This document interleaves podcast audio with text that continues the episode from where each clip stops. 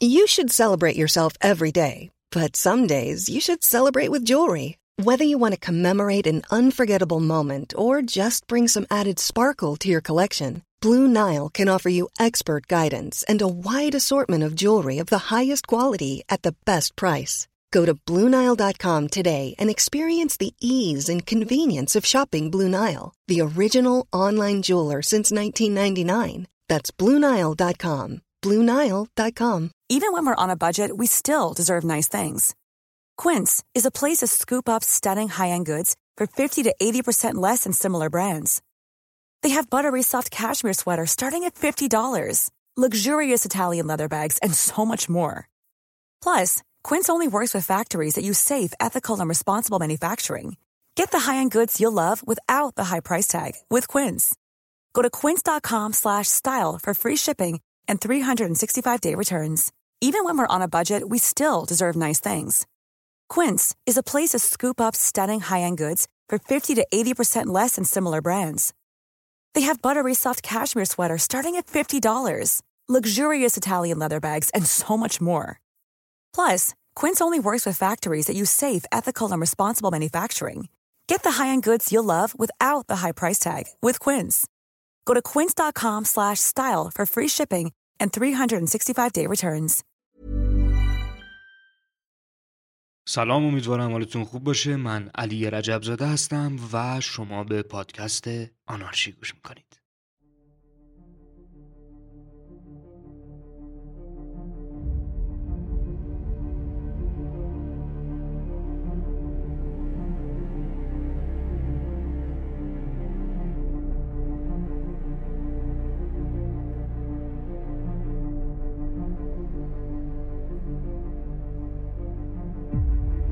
این اپیزود پادکست آنارشی ما اومدیم سراغ یکی از پرچالش ترین و جنجالی ترین بحث های روابط بین الملل و سیاست خارجی ایران یعنی گذار قدرت در نظام بین الملل و همچنین برجام. خب هم درباره گذار قدرت و هم درباره برجام الا ماشاءالله بحث در فضای مجازی در توییتر، اینستاگرام، در مقاله هایی که نوشته میشه در فضای دانشگاه و همه جا در رسانه ها وجود داره. همیشه در سالهای اخیر وجود داشته و در آینده هم وجود خواهد داشت. کاری که ما می‌خوایم در این اپیزود انجام بدیم اینه که با دکتر شریعتی نیا استاد روابط بین الملل دانشگاه شهید بهشتی و متخصص مسائل چین با دکتر مسعودی استاد روابط بین الملل دانشگاه شهید بهشتی و متخصص مسائل ایالات متحده آمریکا و همچنین دکتر شوری معاون مؤسسه مطالعات ایران و اوراسیا و همچنین متخصص مسائل روسیه درباره نگاه این کشورها. به عنوان قدرت‌های بزرگ به عنوان بازیگران اصلی عرصه روابط بین الملل و همچنین مذاکرات برجام و احیای برجام صحبت بکنیم. یعنی ما قرار نیست که درباره خود برجام درباره اینکه در مذاکرات چه اتفاقاتی افتاده نمی‌دونم وزیر امور خارجه ایران یا کشور دیگری چه چیزی گفته صحبت بکنیم. قرار یکم کلیتر به مسئله نگاه بکنیم و ببینیم نگاه این کشورها به برجام و به نظام بین الملل چه جور نگاهیه. ببینیم ایالات متحده آمریکا در منطقه خاورمیانه دنبال چیه. ببینیم روسیه از برجام چی می‌خواد. آیا اصلا روسیه موافق برجام هست یا نه؟ ببینیم که چین در خاورمیانه دنبال چیه. آیا تنشهایی که اخیرا بین ایران و اسرائیل خیلی شدیدتر از همیشه شده ممکنه به یک جنگ ختم بشه؟ و یا آیا اگر مذاکرات احیای برجام شکست بخوره وقوع یک جنگ در خاورمیانه محتمله یا نه؟ بنابراین ما سعی می‌کنیم در این اپیزود با اساتید و متخصصان روابط بین الملل راجع به وضعیت برجام در سایه تحولات نظام بین الملل صحبت بکنیم و در آینده هم درباره برجام درباره سیاست خارجی ایران و درباره وضعیت نظام بین الملل بحث خواهیم کرد. پس اگر موافقید بریم و گفتگوی من با دکتر شریعتی نیا، دکتر شوری و دکتر مسعودی رو بشنویم.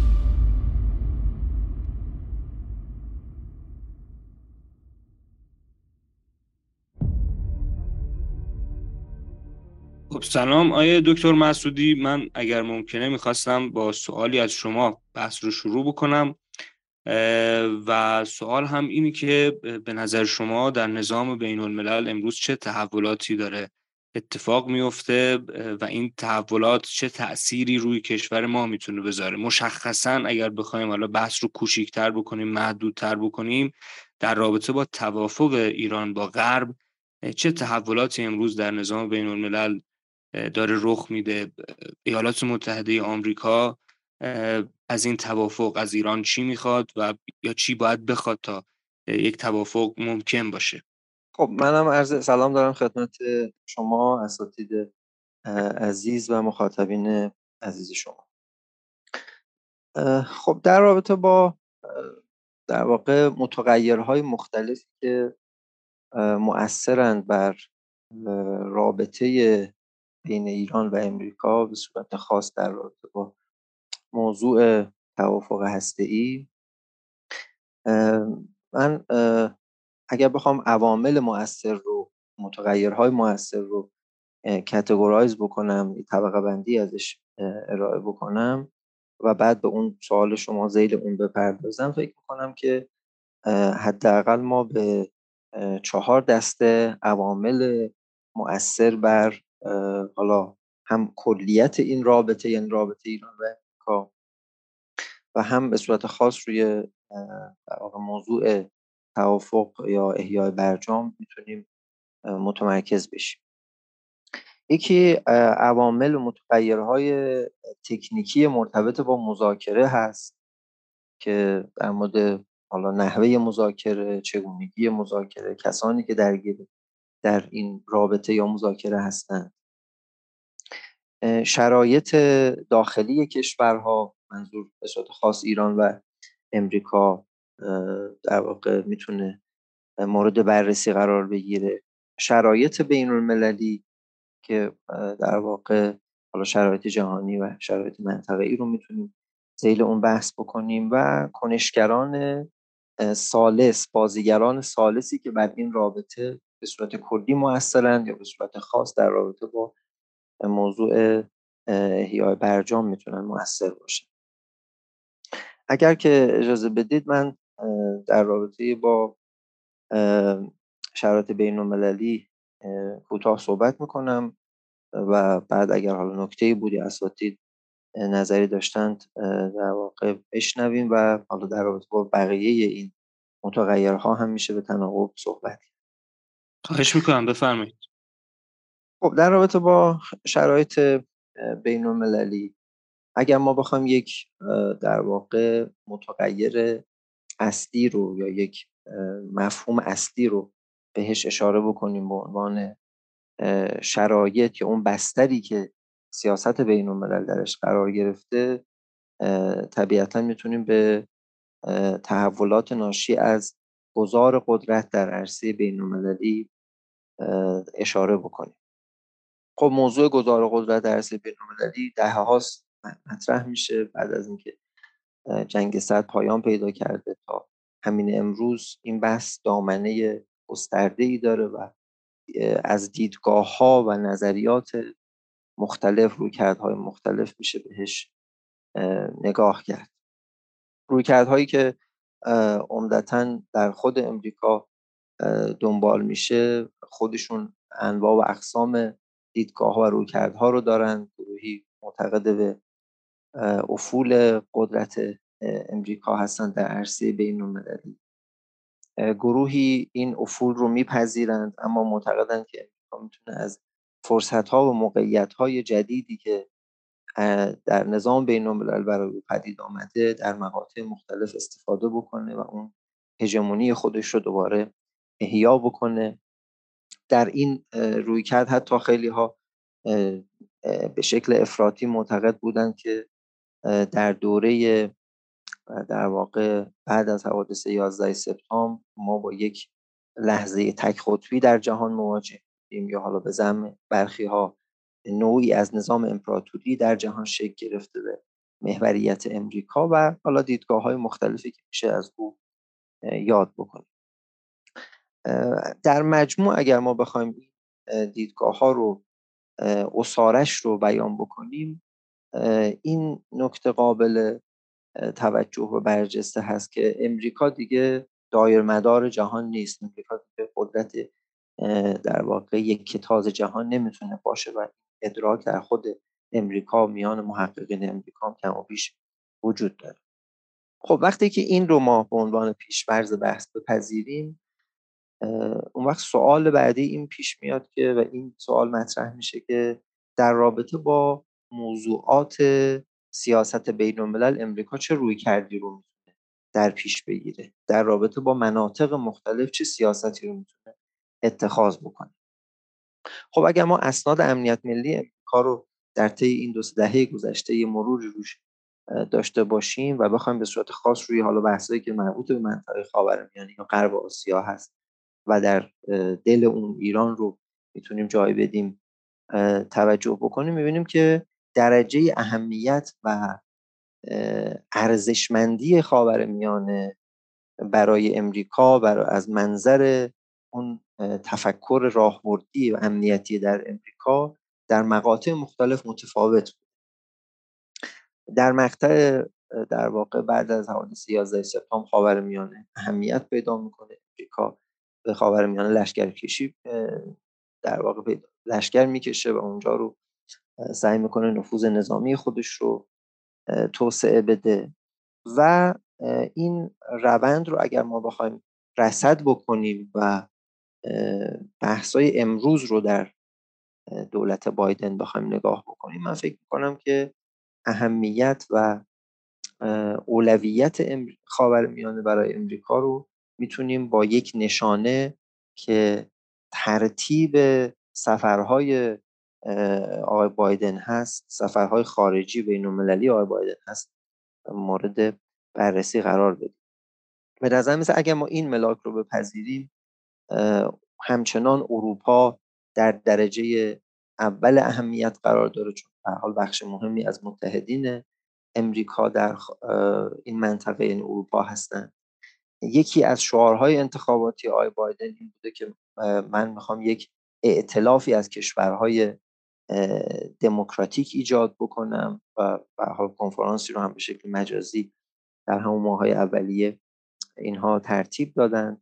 در درجه دوم آسیای شرقی و اهمیت به حال خطری که خیزش چین برای امریکا داره و در درجه سوم اهمیت هم خاورمیانه و طبیعتا در راهبرد نویسی های امنیتی امریکا در رابطه با خاورمیانه هم خب ما تحولات مختلفی رو داشتیم و رویکردهای مختلفی نسبت به خاورمیانه دنبال شده. اونچه که امروز می‌تونیم ما به عنوان بخش مهمی از راهبرد امریکا در خاورمیانه تلقی بکنیم به نظر مثل هم راهبرد آفشور بلنسینگ هست یا موازنه از راه دور یا موازنه فرد ساحلی هست.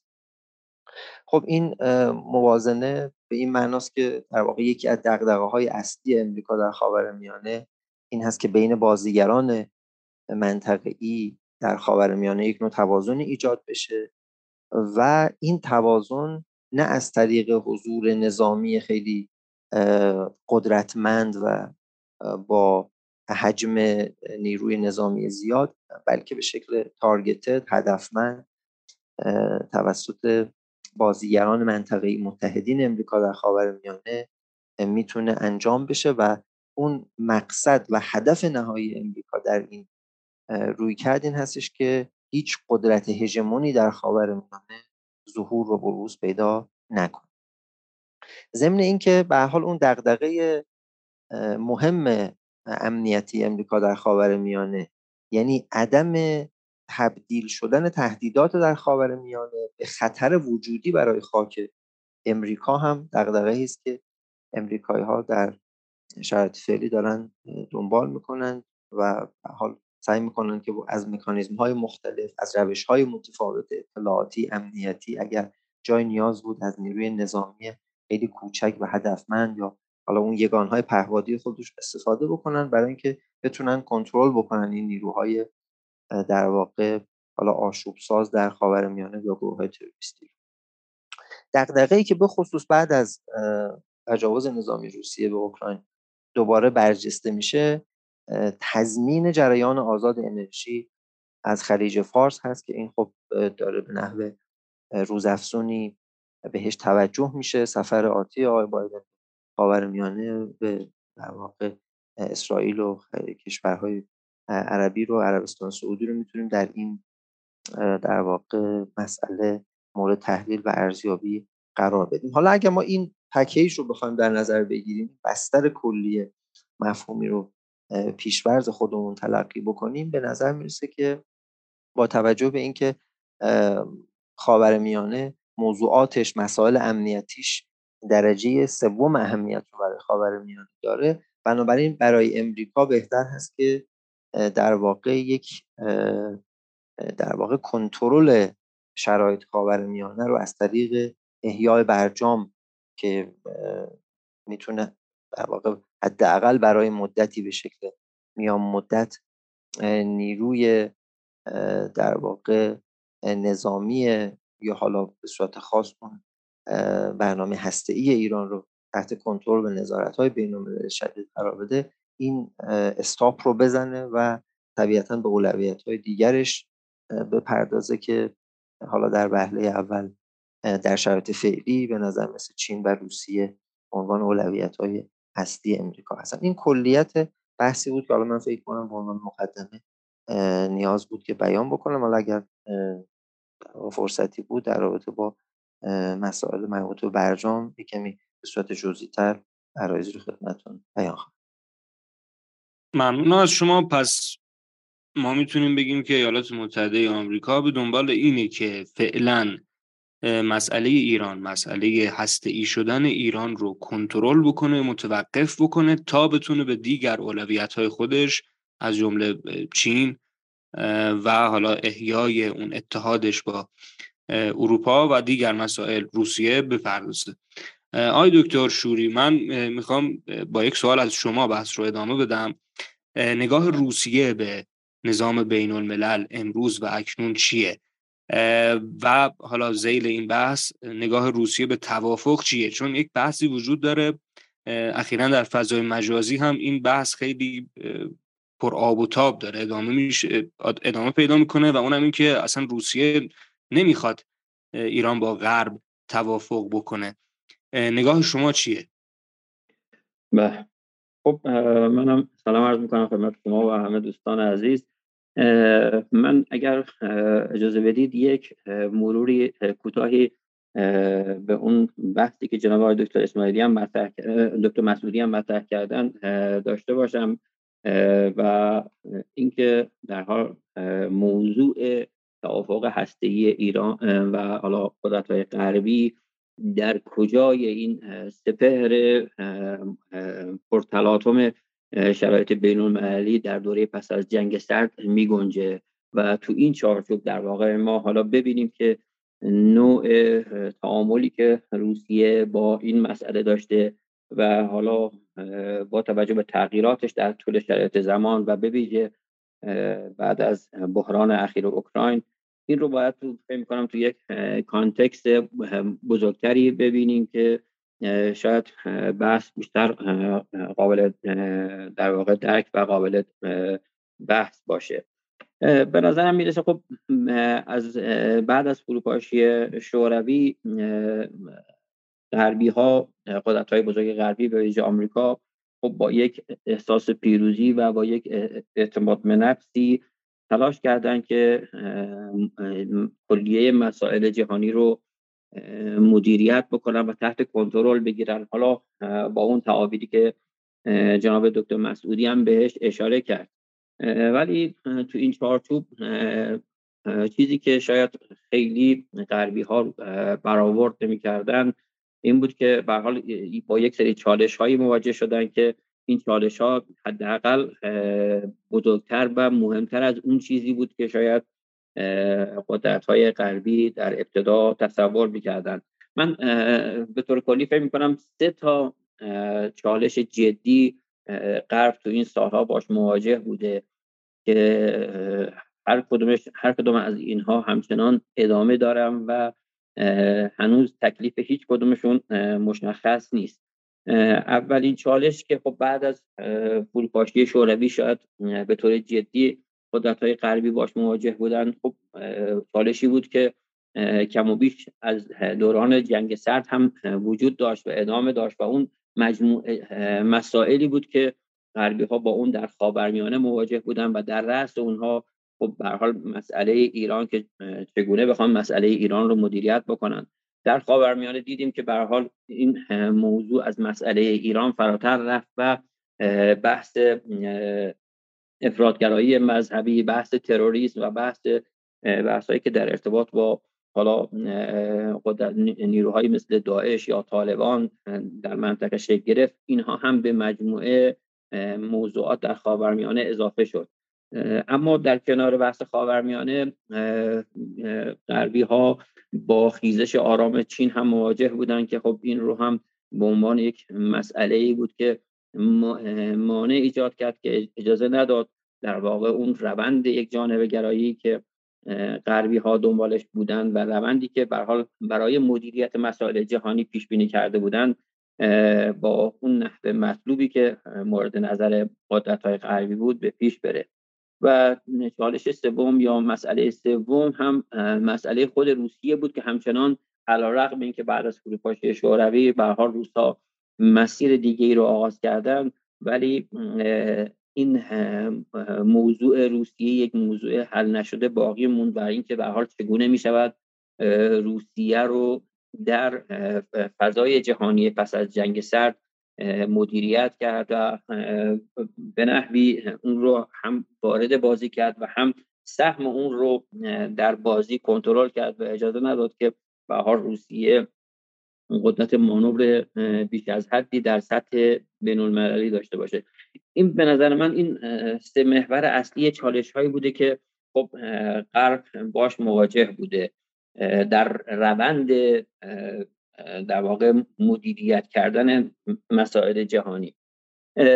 خب بعضی از این چالش ها در مقاطعی برجسته تر شدن و در مقاطعی در واقع فروکش کردن. بحث چین همچنان خیلی آرام داره به پیش میره. اگرچه در واقع اون تنش هایی که دو تا موضوع دیگه داشت رو شاید به طور اوریان نداشته برای غربی ها ولی احتمالا نگرانی ها نسبت خب به موضوع چین حتما بیشتر هستش. اما در این چارچوب اینکه به حال آیا این سه تا چالش پیوند بخورن با هم دیگه و تبدیل به یک چالش جدیتری برای غرب بشن خب طبیعتا این هم یک موضوعی بوده که مد نظر بوده و شاید غربی ها نیم نگاهی داشتن که به حال بتونن تفکیک هایی رو بین اینها انجام بدن. خب یکی از این تفکیک ها این بوده که به حال اجازه ندن نوع پیوندی که و نوع تعاملی که بین روسیه و ایران وجود داره تبدیل بشه به یک بحثی که در چالش این دو با قدرت های غربی به اونها یک دسته برتری رو بده. غربی ها در یک مقطعی تونستن به حال چین و روسیه رو راضی بکنن به اینکه مسئله امنیت بین الملل بویژه در ارتباط با گسترش سلاح های هسته ای اینقدر مهم هست که با کنترل بکنن نوع رفتارهای ایران رو که خب در منطقه استراتژیک و حساس خاورمیانه می‌تونست بسیار تعیین کننده و تاثیرگذار باشه. اما این ما در مقطع این همراهی رو همراهی رو بین روسیه و چین و قدرت های غربی در ارتباط با موضوع هسته ایران دیدیم. نمیشه این رو هم نادیده گرفت که به حال خود روسیه و چین هم نسبت به اینکه شرایط امنیت بین المللی با ورود کشورهای جدید به باشگاه هسته‌ای بی ثباتتر و ناامتر بشه خب نسبت به موضوع هم نگران بودن. اما به حال مسائلی که در سطح بین المللی وجود داره خب مسائل متنوع متعددی هستن. روزها هم مسائل خودشون رو با غربی ها داشتن و همونطور که ما شاهد بودیم اینی که از 2014 به این سمت به حال موضوع اوکراین به یک مسئله جدی در روابط روسیه و غرب تبدیل شد و عملا اونها رو روسیه و غرب رو در یه شرایطی قرار داد که ناگزیر شدن که در بسیاری از موضوعات در یک رویارویی و یک تقابلی نسبت به همدیگه قرار بگیرد طبیعتا این موضوع می‌تونست هر کسی می‌تونست انتظار اینو داشته باشه که بر سایر موضوعات دیگه هم تاثیر بذاره به ویژه بر روی موضوع نوع تعاملی که بین قدرت های بزرگ در ارتباط با بحث هسته ای ایران وجود داشت. در مرحله اول بحران اوکراین که از سال 2014 تا پیش از فوریه سال 2022 بود خب روس ها تلاش کردن که یا حداقل برای نشون دادن حسن نیت خودشون و برای نشون دادن اینکه یک قدرت مسئولیت پذیر در نظام بین الملل هستند و همینطور به دلایل مسائل در واقع امنیت ملی خودشون تلاش کردن اون همراهی رو با غرب در ارتباط با موضوع هسته ایران حفظ بکنن و سعی کردن که بحث هسته ای رو از بحث تنش تنشی که موضوع اوکراین بین روسیه و غرب ایجاد کرده جدا بکنن. اما در این مرحله جدید خب شرایط کاملا متفاوت شده. هم شدت اقدامات روسیه در اوکراین به نحوی هست که دیگه غربی ها نمی‌تونن سرپوش بگذارن بر روی یا نادیده بگیرن بسیاری از رفتارهای روسیه رو. و هم نوع برخوردی که غرب از طریق بحث تحریم ها و همطور از طریق بحث انسجام بخشی به ناتو و گسترش ناتو دارن دنبال می‌کنند. اینها موضوعاتی نیست که دیگه روسیه بتونه باش کنار بیاد. به همین دلیل الان ما در یک شرایط خیلی پیچیده تر قرار داریم و اینکه روس ها بین علقه های خودشون و منافع متعدد و متنوع خودشون در ارتباط با موضوع هسته ایران دچار یک چندگانگی هستند از یک طرف به حال اون نگرانی های خود امنیت ملی خودشون رو دارند در ارتباط با اینکه به حال یک کشور جدیدی در کنار مرزهای روسیه به تمامندی هسته‌ای نظامی دست پیدا بکنه. از یک طرف دیگه به حال به عنوان یک عضو شورای امنیت می‌خوان همچنان به عنوان یک قدرت مسئولیت پذیر بین المللی خودشون رو مطرح بکنن و مکانیسم شورای امنیت رو همچنان به عنوان یک مکانیسم تعیین کننده برای صلح امنیت بین المللی در نظر بگیرن. و از طرف دیگه به حال اون نوع تنش هاشون با غرب هست که اجازه نمیده که به حال بسیاری از همکاری ها و تعاملاتی که در گذشته با غرب داشتن رو داشته باشن. و همین دلیل ما الان با رفتار روسیه رفتاری هست که طبیعتا با پیچیدگی های خیلی بیشتری مواجهه. این رو میشه در واقع فرض گرفت که روسیه در شرایط موجود خیلی منفعتی نداره در اینکه کمک خیلی شایانی بکنه به اینکه کمک شایانی بکنه به اینکه به اصطلاح یک باری از روی دوش قدرت های غربی برداشته بشه. و مسئله قدرت های غربی در ارتباط با بحث برجام در واقع کاملا حل بشه. و طبیعتا روسا تو این شرایط دلیلی ندارن که بخوان خیلی نسبت به این مسئله کمک بکنن.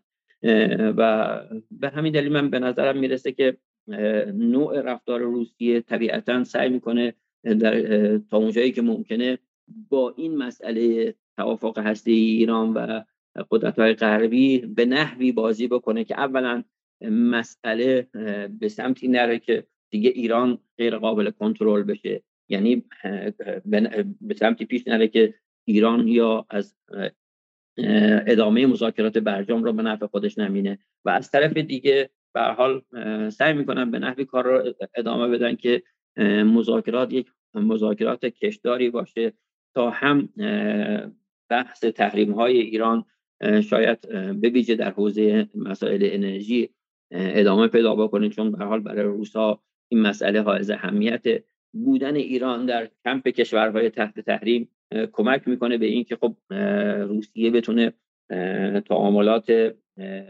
جدیتری با ایران داشته باشه و حداقل بتونه اون تعاملات گذشته خودش رو با ایران حفظ بکنه. اینها مجموعه مسائلی بود که من فکر می‌کنم که به حال تعیین می‌کنه نوع رفتار روسیه رو در موضوع هسته ای در موضوع پرونده هسته ای ایران در شرایط جدید. من عذر می‌خوام اگه حالا می‌تونیم در ادامه بس به روی مسئله بیشتر بحث بکنیم.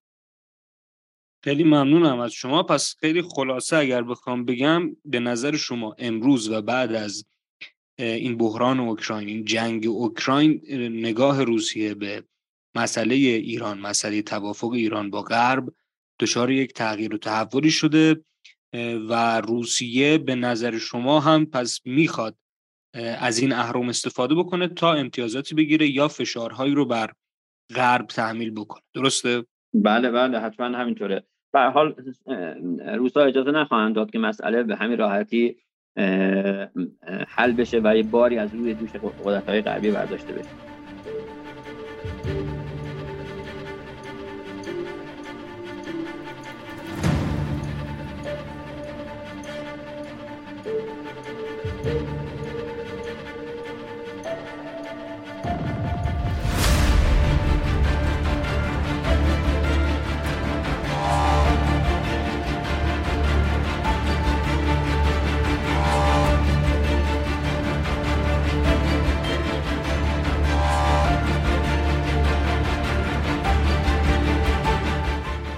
بسیار عالی. آقای دکتر شریعتی اگر شما کامنتی نظری دارید ما می‌تونیم بشنویم یا من می‌تونم سوال بکنم از شما. خواهش می‌کنم. من هم سلام عرض می‌کنم خدمت شما و عزیزان بزرگوار. من هم فکر می‌کنم که بله ما وارد دوره باز توضیح قدرت در سیاست بین الملل شدیم منتها بیشتر فکر می‌کنم ما شاهد پایان لحظه تک قطبی هستیم تا برآمدن یک نظم جدیدی. کاملا قابل مشاهده است که قدرت ها یک بار دیگه موتور سیاست بین الملل شدن و سیاست بین الملل از وضعیت غیر عادی و غیر نرمالی که در لحظه تک قطبی داشت خارج شده و به سنت خودش برگشت. می‌دونید که لحظه تک قطبی و اصلا این نظمی که بعد از جنگ سرد بر جهان حاکم شد. بسیار غیر عادی هست در تاریخ سیاست بین و در تاریخ نظم های بین المللی بنابراین می‌تونیم بگیم که سیاست بین وارد دوره نرمال خودش شده که به لحاظ تاریخی تنش قدرت های بزرگ و رقابت راهبردی قدرت های بزرگ موتور سیاست بین بوده و سیاست بین رو به پیش می‌برد. بنابراین من تعبیرم این هست که سیاست بین به سمت عادی شدن یا نرمالیزه شدن داره حرکت می‌کنه. و در این روند ما شاهد باستوزی ایدولوژی هستیم. همین جنگ اوکراین رو که آقای شوری مثال زدن جنگی بر سر ایدئولوژی هم هست. ایدئولوژی در واقع اون چیزی که به عنوان اقتدارگرایی روسی یاد می‌کنن در برابر ایدولوژی اتحادیه اروپا اوکراین صحنه جنگ این دوتا ایدولوژی هم هست. این جنگ در هنگ کنگ هم هست در تایوان هم هست در جاهای مختلفی که بین چین روسیه و غرب درگیری وجود داره. باستوزی قدرت کاملا قابل مشاهده است و بحثایی که در مورد چین در مورد روسیه صورت می‌گیره و قدرت های تجدید نظر طلب باز توضیح رو نشون میده و ما به تدریج به سمت بازنویسی قواعد سیاست بین هم حرکت می‌کنیم. تا هنوز به نظرم تصویری از نظم نوپدید شکل نگرفته یا تصویر بسیار مبهمه. بیش از اون که ما شاهد ظهور نظم جدیدی باشیم شاهد در هم شکستن یا تضعیف نظم قدیمی هست. و البته این فرایند فرایند طبیعی هست. همواره در سیاست بین الملل بین مرگ نظم های بین المللی و تولد نظم های جدید یک فاصله وجود داشته. و به نظرم ما به خصوص بعد از جنگ اوکراین در فرایند مرگ نظم کهنه هستیم.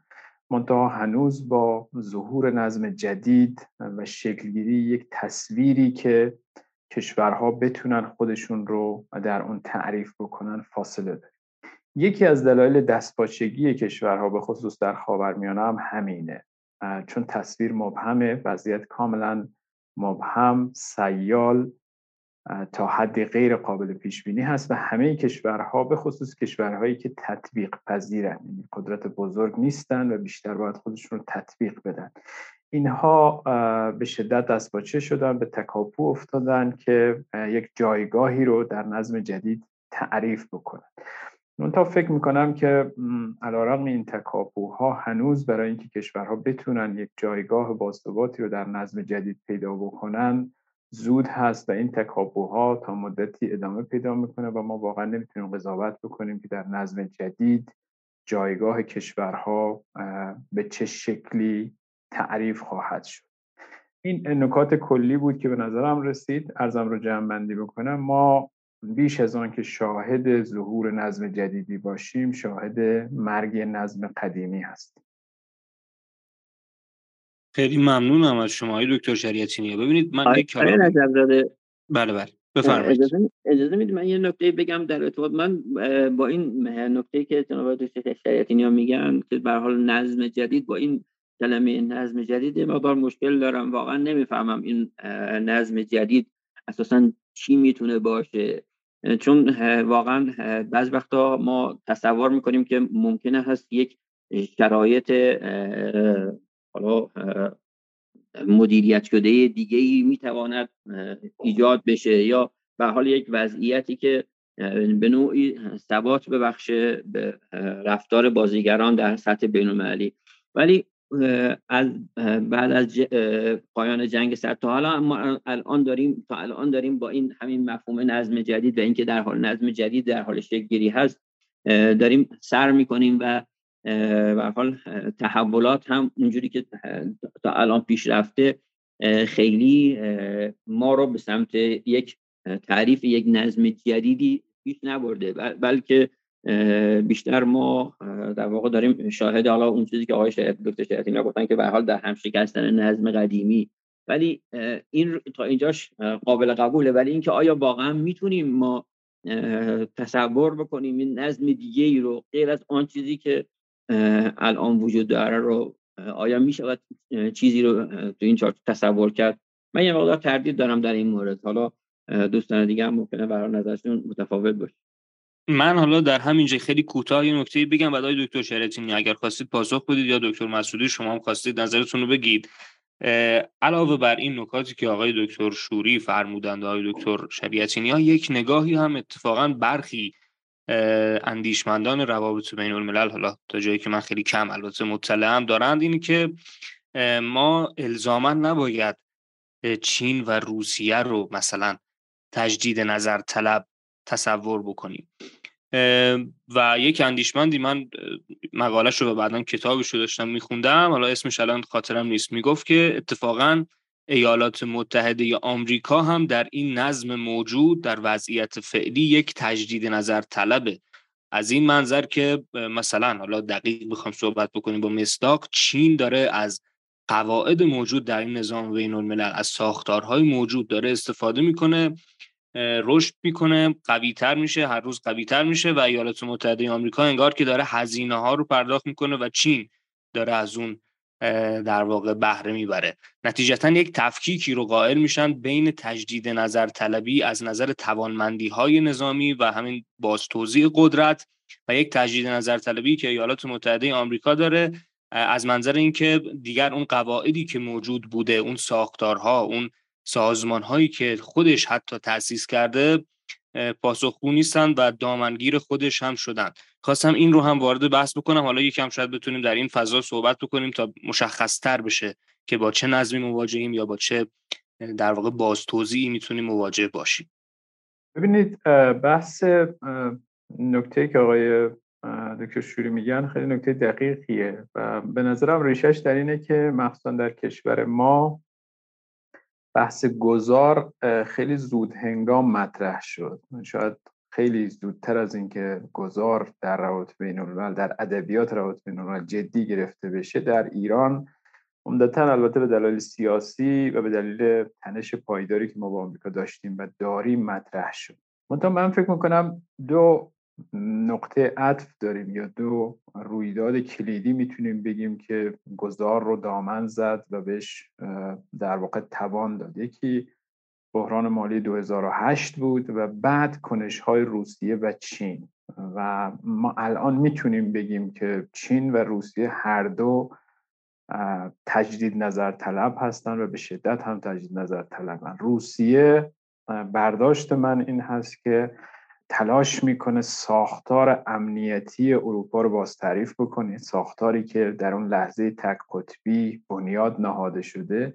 این رو سعی می‌کنه باز تعریف بکنه و چین سعی می‌کنه ساختار امنیتی شرق آسیا رو که قواعد اون تماما توسط آمریکا نوشته شده رو باز تعریف بکنه. بنابراین آمریکا با دو قدرتی مواجهه که در دو منطقه جغرافیایی کلیدی که آقای دکتر مسئولی فرمودن در حال باز تعریف نظم هستند یا کوشش می‌کنن نظم رو باز تعریف بکنن و سومی ایرانه که البته ایران مسئلهش با اون دو تا قدری متفاوته قدرت منطقی هست و منطقه خاورمیانه هم به لحاظ اهمیت به نظر من اهمیتش از اونها کمتره. بنابراین ما با ظهور قدرت های تجدید نظر طلب مواجهیم که یکی از شرایط کلیدی دگرگونی نظم هست و نکته دومی که به نظرم می‌رسه اینه که وضعیت جدید اون نکته که آقای شوری دارن که چه سرنوشتی پیدا می‌کنه وضعیت جدید می‌تونه یک توضیح قدرت دو قطبی باشه.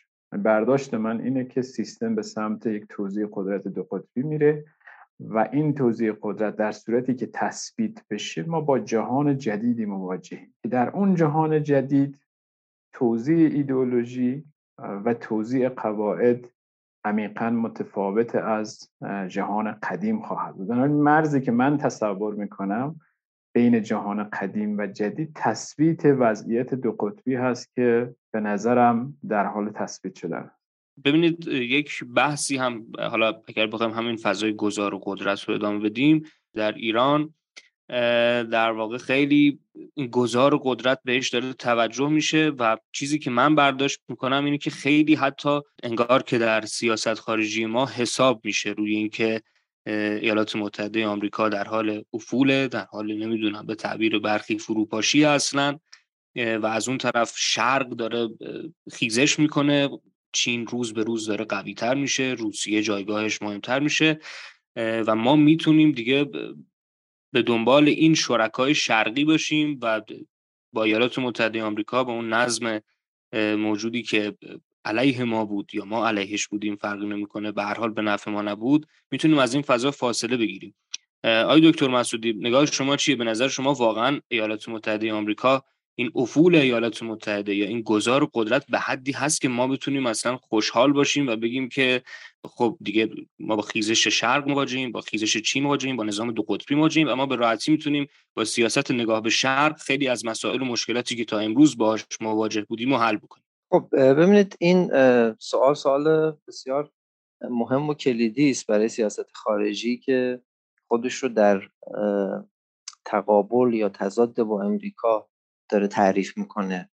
اگر که این در واقع تصور یا ادراکی که در برخی از نخبگان ایران برخی از الیت سیاسی ایران کم شکل گرفته درست باشه خب این می‌تونه برای ایران فرصت های جدیدی رو ایجاد بکنه.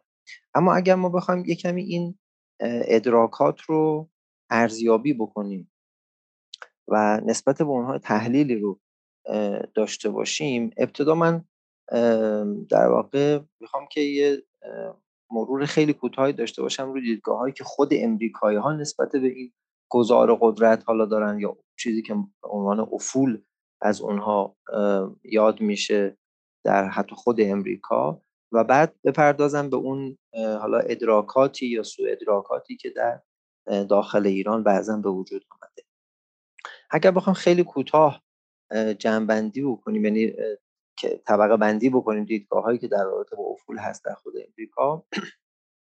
خب برخی دیدگاه ها به عنوان دیدگاه هایی هستند که آن دارند به افول امریکا. از جمله مثلا کسانی مثل چارلز کوپشان اصولا معتقد است که این هژمونی امریکا و ارزش های فرهنگی و ایدئولوژی ایدئولوژیک امریکا در حال از بین رفتن و تضعیف هست و ارزش های دیگری جدای از این ارزش ها متفاوت با این ارزش های نظم لیبرال جایگزین این ارزش ها خواهد شد. طیف دیگری که کم و بیش در مقابل این دیدگاه هستند مثل کسانی مثل آقای جوزف نای مثل ریچارد هاس مثل آیکنبری و دیگران اینها در عین حال که انتقال قدرت از غرب به شرق و این واقعیتش رو میپذیرند حالا با در واقع ملاحظات خودشون اما معتقدند که حداقل تا سه دهه آینده یعنی تا مثلا سال 2050 امریکا همچنان قدرتمندترین کشور جهان خواهد بود و اونچه که امروز به عنوان نقیصه در سیاست خارجی امریکا اونها دست می‌گذارند مسئله افول قدرت امریکا نیست. بلکه مشکلاتی است که بر سر راه نظم بین المللی لیبرال به وجود آمده. مثلا آینایی در از همون سال 1990 در آثار خودش کتابهای خودش از جمله کتاب ملزم به رهبری معتقد هست که بله جنبه هایی از قدرت امریکا دچار ضعف و افول شده اما این قدرت می‌تونه احیا بشه بازسازی بشه. و در عین حال این تحول قدرت بازیگران متکثری رو پدید آورده و قدرت داده به اونها مثل حالا کشورهای اروپایی مثل ژاپن مثل خیلی دیگر از متحدین امریکا که اینها می‌تونن در کنار امریکا قرار بگیرن می‌تونن قدرت امریکا رو در واقع تقویت بکنن. یا از اون طرف بازیگرانی ظهور و بروز پیدا کردن در همین تحول قدرت بازیگران فراملیتی و غیر دولتی نهادها بانکها مؤسسات و نهادهای در واقع تقویت کننده قدرت امریکا که به اون تعبیری که بارنت و دوال از او یاد می‌کنن قدرت نهادی امریکا رو افزایش بدن بنابراین یا مثلا فرض بکنیم که آقای ریچارد هاست در سال 2020 حالا بعد از اینکه بحران کرونا اتفاق میفته و اینها حرفش این هست که قدرت امریکا افول پیدا نکرده بلکه مشکل این هستش که امریکا تمایلی نداره از این قدرت استفاده بکنه یا نمی‌دونه که چگونه از این قدرت استفاده بکنه. حالا این ادعاهایی است که به حال مطرح میشه میشه روش انقلت آورد به چالشش کشید ولی دیدگاهایی هست که وجود داره. یا آقای مثلا آیکنبری معتقد است که این حتی نظم بین المللی لیبرال هم با محوریت امریکا به رهبری امریکا تا دهه ها ادامه خواهد داشت. برای اینکه این این نظم همچنان کارکردهایی داره کارکردهای تنظیمی و تسهیل کننده ای داره برای تعاملات بین المللی که شما هم اشاره کردید. چه بسا امروز دفاع چین از نظم بین الملل لیبرال در خیلی از مسائل و موضوعات در راستای منافع او هست خیلی بیشتر هست تا خود امریکایی اما اگر من بخوام از این یک گریزی بزنم به اون ادراکاتی که در داخل ایران شکل گرفته اگر من بخوام در قالب سه تا گزاره این رو بحث بکنم و برای اینکه خیلی هم طولانی نشه در واقع نکاتم رو خلاص عرض بکنم. خب گزاره اول این هستش که نظم بین الملل لیبرال در حال گذار هست و قدرت های آسیایی مثل چین مثل هند روسیه و با دیگران اینها بازیگران مهم در نظم پسا که امریکا هستند. این گزاره اولی است که میشه در واقع رو به عنوان یکی از پایه های ادراکی بخشی از نخبگان سیاست خارجی ایران در نظر گزاره دوم این هستش که برجام یک توافق سیاسی در شرایط نظم بین المللی سال 2015 و الان اون نظم تغییر پیدا کرده. اون نظم همچنان تحت سلطه هژمونی امریکا بوده. کشورهای دیگری قدرت‌های بزرگی مثل چین مثل روسیه همراهی کاملی کردن با امریکا. الان شرایط تغییر کرده. دیگه امریکا اون قدرت اجماع سازی رو اینکه قطعنامه های تحریمی بتونه از شورای امنیت بیرون بکشه نخواهد داشت. این هم گزاره دوم.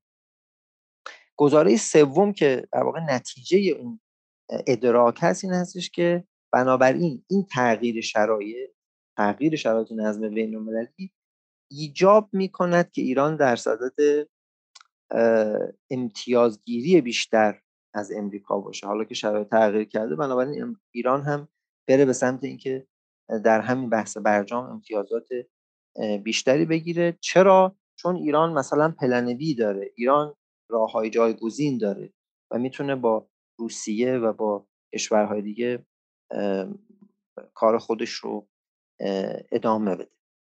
خب این اگر ما حتی بپذیریم که اون دوتا گزاره اول گزاره هایی هست که کم و بیش میشه روش حالا بحث کرد تا حدودی پذیرفت. اما به نظر می‌رسه که این گزاره سوم گزاره قابل چالشی هست. به دلیل اینکه خب همچنان ساختارهای نظم بین المللی دارن کار خودشون رو می‌کنن نهادهای بین المللی که عمدتا تحت سلطه امریکا و کشورهای غربی هستند اینها جریان اصلی منابع مالی و سرمایه‌ای و تجاری و اقتصادی دنیا رو در اختیار دارند. و همجور که اساتید هم اشاره کردن چشمانداز اون نظم جایگزین انقدر قدرتمند و انقدر روشن و شفاف نیست که ایران بخواد تصمیمات فعلی خودش رو در رابطه با اینکه برجام احیا بشود یا نشود و احیای برجام به نفع ایران هست یا نیست رو منوط به اون محاسبات در یک چشمانداز بلند مدت بکنه. بنابراین اگر به در واقع مواضع کشورهای حالا یا قدرت‌های آسیایی هم ما نگاه بکنیم به خصوص مثلا چین معمولا در شرایط و مواقعی روابط ایران و چین و روابط تجاری اقتصادی چین توسعه پیدا می‌کنه که ایران بتونه تنش‌های خودش رو با کشورهای غربی هم تا حدودی کنترل بکنه. بنابراین من فکر می‌کنم که در رابطه با اگر بخوام جنبندی این بخش از صحبتام رو عرض بکنم به نظر می‌رسه که اون تحول نظم بین المللی در خود امریکا تا حدودی پذیرفته شده. حالا نه با این خانش و روایتی که ما در ایران داریم اما به هر حال تا دو سه دهه آینده حداقل باز هم به نظر میسه که امریکا می‌تونه یک عامل و کنشگر مهم و موثر در حوزه سیاست خارجی ایران باشه. و اگر ما بخوایم چشمانداز کوتاه مدت و حتی میان مدت سیاست خارجی ایران رو در نظر بگیریم و بر اساس او تصمیم بگیریم که برجام و احیای برجام به نفع ایران هست یا نیست به نظر می‌رسه که می‌تونیم به جواب مثبت برسیم به این معنا که احیای برجام نرمال سازی حداقلی رابطه ایران با کشورهای غربی رو در بر خواهد داشت و زمینه رو برای همکاری های اقتصادی با قدرت های آسیایی همون قدرت هایی که عنوان قدرت های نوظهور ما از او یاد می‌کنیم می‌تونه فراهم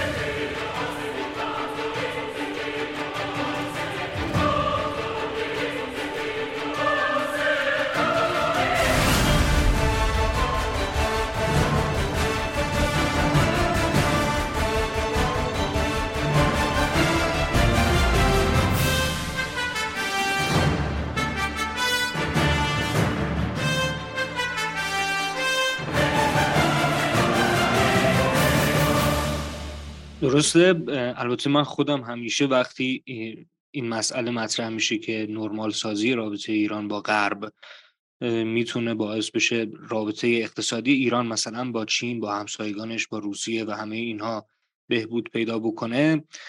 واقعا به این فکر می‌کنم که خب چرا غرب باید چون این امتیازی رو به ایران و به کسانی که ایران دوست داره با اونها تجارت بکنه. چون ایران اگر با غرب هم توافقی بکنه احتمالا شریک اصلی ایران همچنان چین همچنان روسیه و اینها باقی خواهد ماند و منافع اقتصادی یک توافق به جیب ایالات متحده آمریکا یا به جیب اروپا به اون شدت نخواهد رفت. ولی مسئله اینه که واقعا چقدر این مسئله اصلا برای ایالات متحده آمریکا برای اروپا مهمه که و چقدر اصلا ایران منفعت اقتصادی ممکنه داشته باشه. بازار ایران و حالا تعامل اقتصادی با ایران. آقای دکتر شریعتی نیا من یک سوالی می‌خوام از شما بپرسم و اون هم اینه که خب در ایران به نظر می‌رسه که واقعا خیلی زیاد داره روی چین و نقشی که چین داره ایفا می‌کنه یا می‌تونه ایفا بکنه حساب میشه. آیا به نظر شما نگاه چین به توافق چیه؟ به توافق ایران با غرب؟ اصلا آیا چین حاضر در شرایطی که ایران مسئلهش با غرب حل نشده امتیازاتی به ایران بده؟ یا نمی‌دونم خیلی میگن یک چشمانداز 25 ساله وجود داره و چین دیگه می‌خواد بیاد حالا فارغ از اینکه برجام بشه یا نشه. رابطه خودش با ایران رو حفظ بکنه به ما کمک بکنه و اینها. آیا این نگاه به نظر شما درسته؟ آیا چین اصلا به اون مرحله رسیده که بخواد از اون خیزش آرام خودش فاصله بگیره و یک کم فعالانه تر در روابط بین الملل کار بکنه؟ نمی‌دونم تحریم های ایالات متحده آمریکا رو به خاطر ایران مثلا دور بزنه یا نادیده بگیره یا نه؟ ببینید من یه نکته رو قبل از ورود به سوال شما و پرداختن به سوال شما عرض بکنم. ما دو تا سطح بحث داریم در روابط بین المللی یکی پویش سیستم بین المللی هست که نظریات کلان روابط بین الملل بهش می‌پردازن. و یکی تحلیل سیاست خارجی هست که خب میایم روی یک کشور خاص متمرکز میشه این سطح ها توی بحثمون به نظرم باید بهش دقت بکنیم. بحث اینکه ما داریم پویش سیستم رو توضیح میدیم یک دفعه بیایم سیاست خارجی ایران به عنوان یکی از 190 کشور رو توضیح بدیم بر اساس پویش سیستم. این خیلی کار سختیه و به راحتی نمیشه واقعا این گذار رو انجام داد. یا مثلا در قضیه افول هم همینه. وقتی ما میگیم باز توضیح قدرت یعنی آمریکا حتما یه قطبه. وقتی سیستم دو قطبی میشه اون قطبی که مقابل چین آمریکاست. و آمریکا میماند به عنوان یک بازیگر تاثیرگذار. ولی وقتی که از بازتوزی میایم به افول یعنی اساسا دیگه اون بازیگر در سیاست بین نقشی نداره. من اصلا بحثم این نیست. بحثم بازتوزیعه و گذار از لحظه تک تک قطبی بودنه. ولی آمریکا همچنان یک قطب باقی میمونه. در مورد چین ببینید چین فقط مسئله یا اولویت یا موضوع مناظره ما نیست. موضوع مناظره و مناقشه در جهانه و در تمام تقریبا کشورهای مهم به صورتی فضاینده در مورد چین دیدگاه های متنوع و حتی متضادی ارائه میشه. در مورد ایران نقش چین از 2003 اگر ما آغاز مذاکرات رو 2003 در نظر بگیریم تا الان که در آستانه ورود به 2023 هستیم. در این 20 سال نقش چین در مذاکرات و وزن چین پیوسته رو به افزایش بوده در مذاکرات اولیه که اصلا نبوده بعد وارد مذاکرات شده در برجام 2015 نقش حاشیه‌ای داشته. من تا الان برداشتم اینه مهمترین بازیگری که آمریکا احساس می‌کنن می‌تونن از طریق او کاراشون رو پیش ببرن اولویت های مذاکراتیشون رو پیش ببرن. و مهمترین بازیگری هم که ایران برای مقاومت در برابر تحریم روش حساب می‌کنه چین بنابراین وزن چین افزایش پیدا کرده. الان که صحبت می‌کنیم حدود سی درصد کل تجارت خارجی ما با چینه. بزرگترین خریدار نفت ما چین هست و در کنار روسیه چین یک کشوری هست که دولت ایران روی حمایت او حساب می‌کنه. بنابراین وزن چین افزایش پیدا کرده و به تناسب افزایش وزن چین در مذاکرات توقعات از چین هم افزایش پیدا کرده و آمریکایی ها به خصوص احساس می‌کنن که اگر چین تغییری در روی کرد خودش بده مذاکرات می‌تونه به نفع اونها بهتر به پیش بره. منتها در همه این ادوار من فکر می‌کنم نگرش چین به موضوع هسته ایران خیلی تغییر نکرد.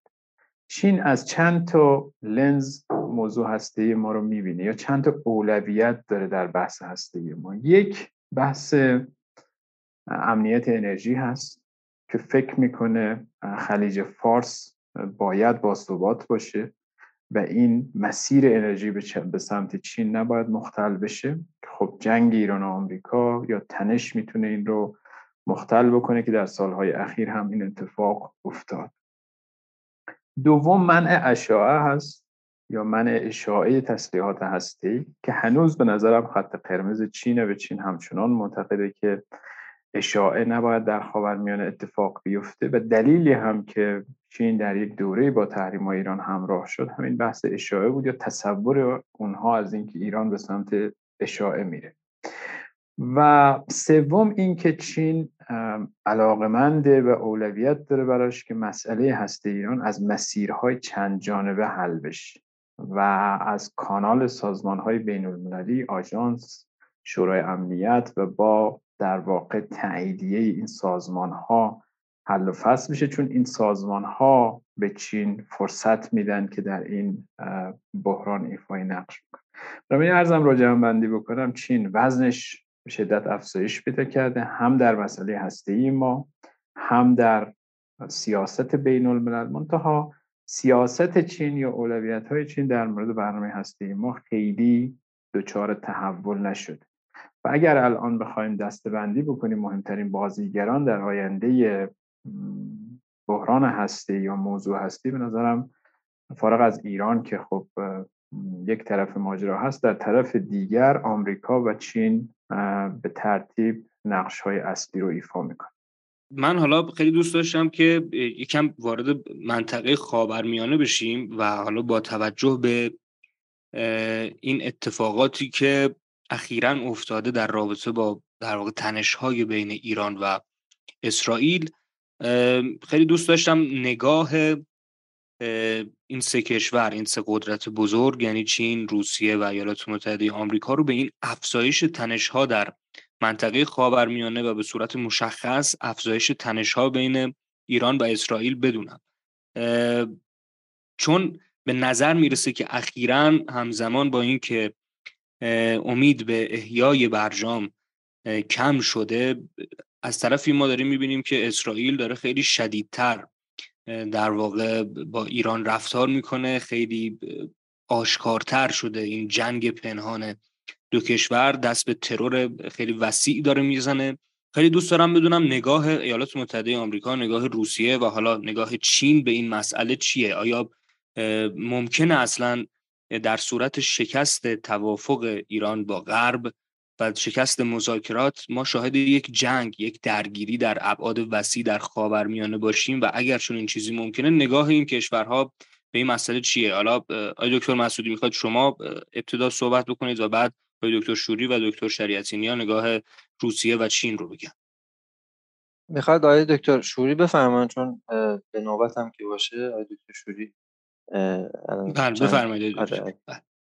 خب ببینید به حال بحث تنش ها در خاورمیانه برای روسیه خب یک جنبه مهمش این هست که به حال چه تاثیراتی روی شرایط امنیتی این کشور می‌ذاره از یک طرف و از یک طرف دیگه چه تأثیری می‌تونه بر روی تنش روسیه و غرب بذاره اینها در واقع دو جنبه ای هستن که به حال روسا دارن بر اون مبنا به مسائل خاورمیانه نگاه می‌کنن.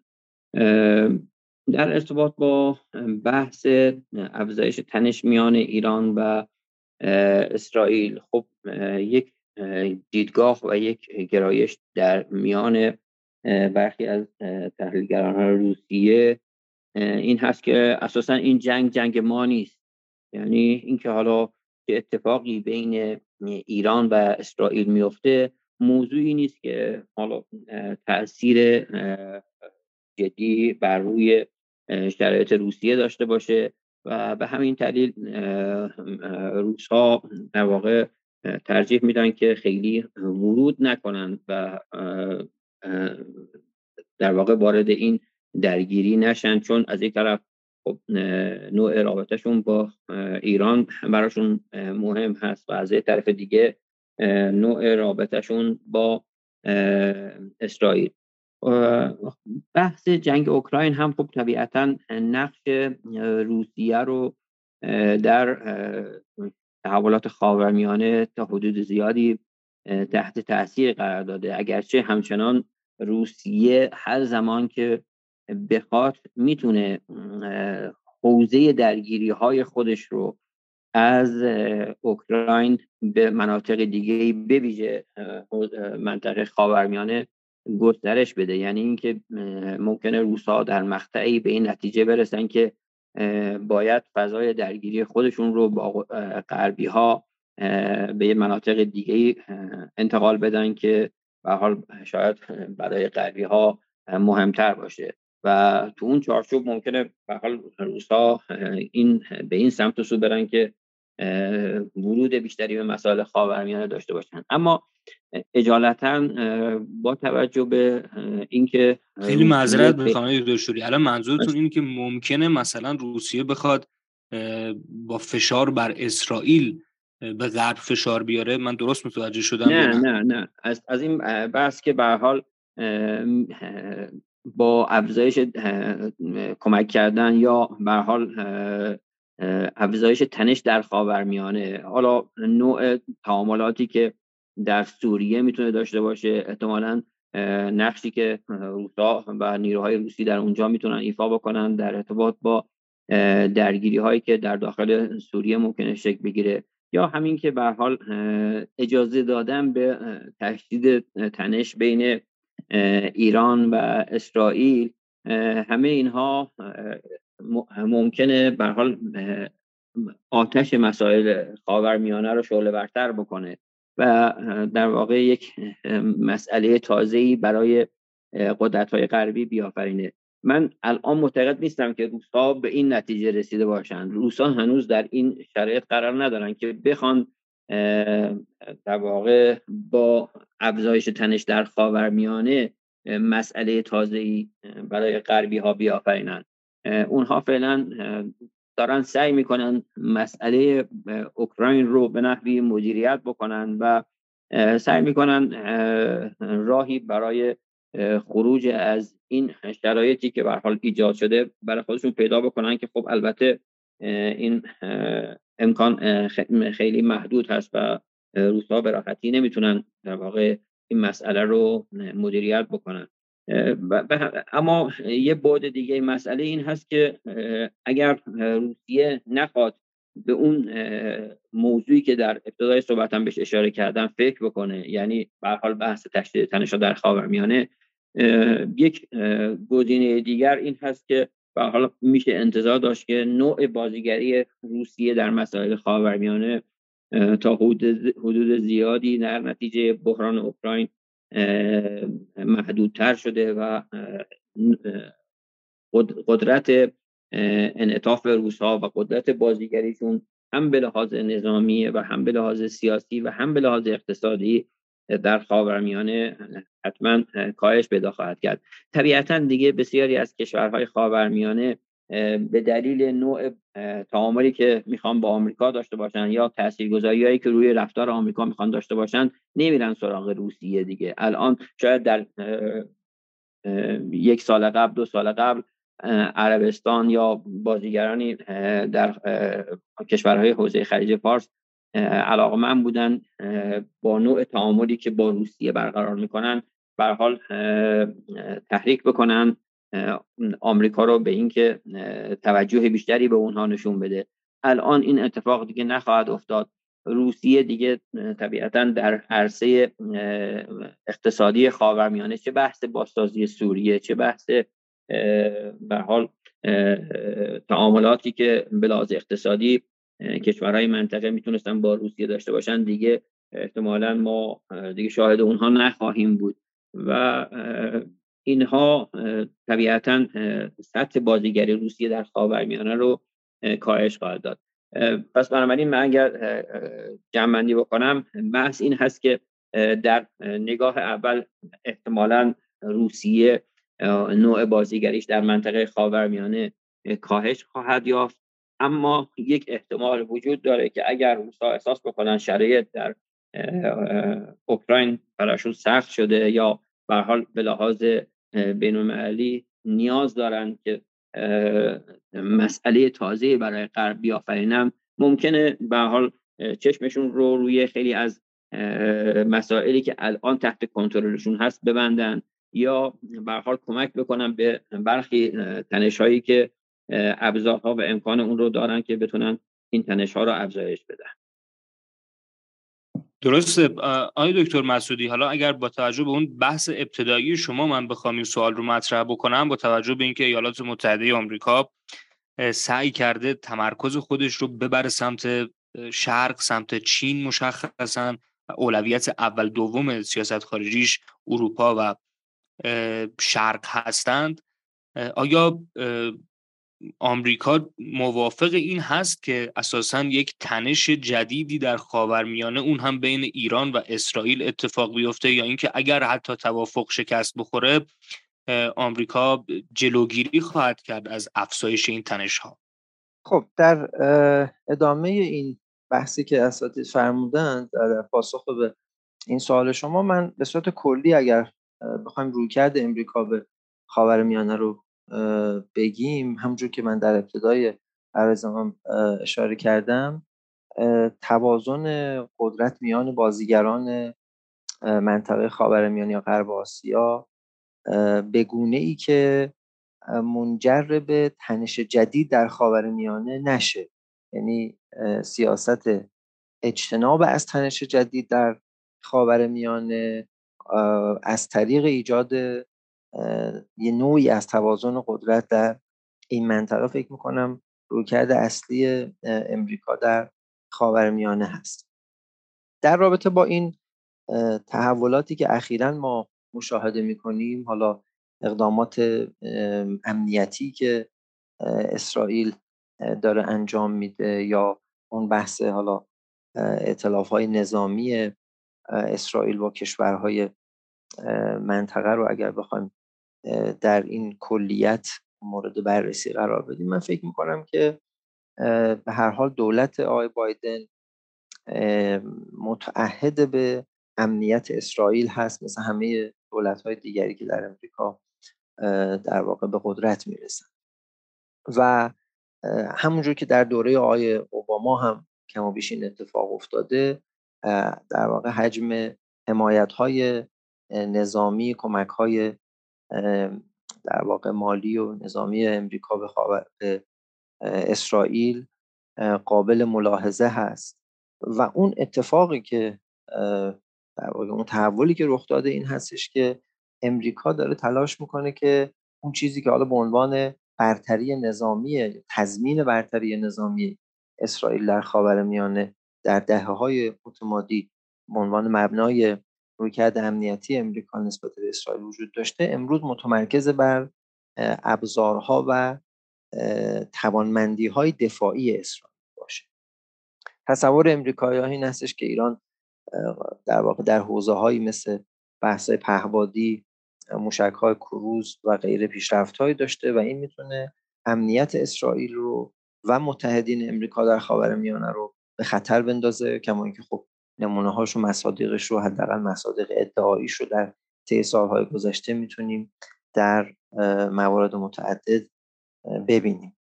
بنابراین تمرکز بر توانمندی های دفاعی هم دفاع هوایی در خاور میانه و رویکرد امنیت منطقه‌ای یا امنیت دست جمعی در فضای منطقه خاور میانه این طبیعتا سیاستی است که داره دنبال میشه.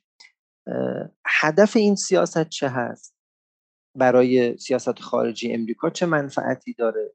به نظر می‌رسه که تنش کنترل شده ایران و اسرائیل می‌تونه در اون پازل کلی سیاست های امریکا نسبت به ایران مسمر ثمر باشه و دارای تاثیرگذاری باشه.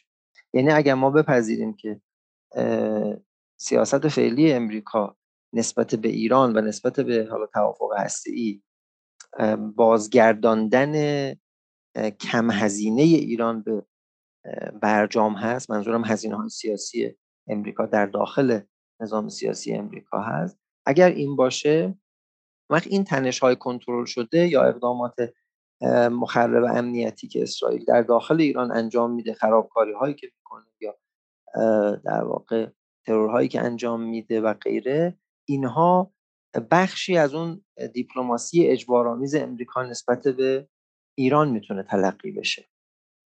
اینها می‌تونه عملا دست های ناپیدای امریکا برای وادارسازی ایران برای مجبور کردن ایران به پذیرش بخشی از خواسته های امریکا باشه.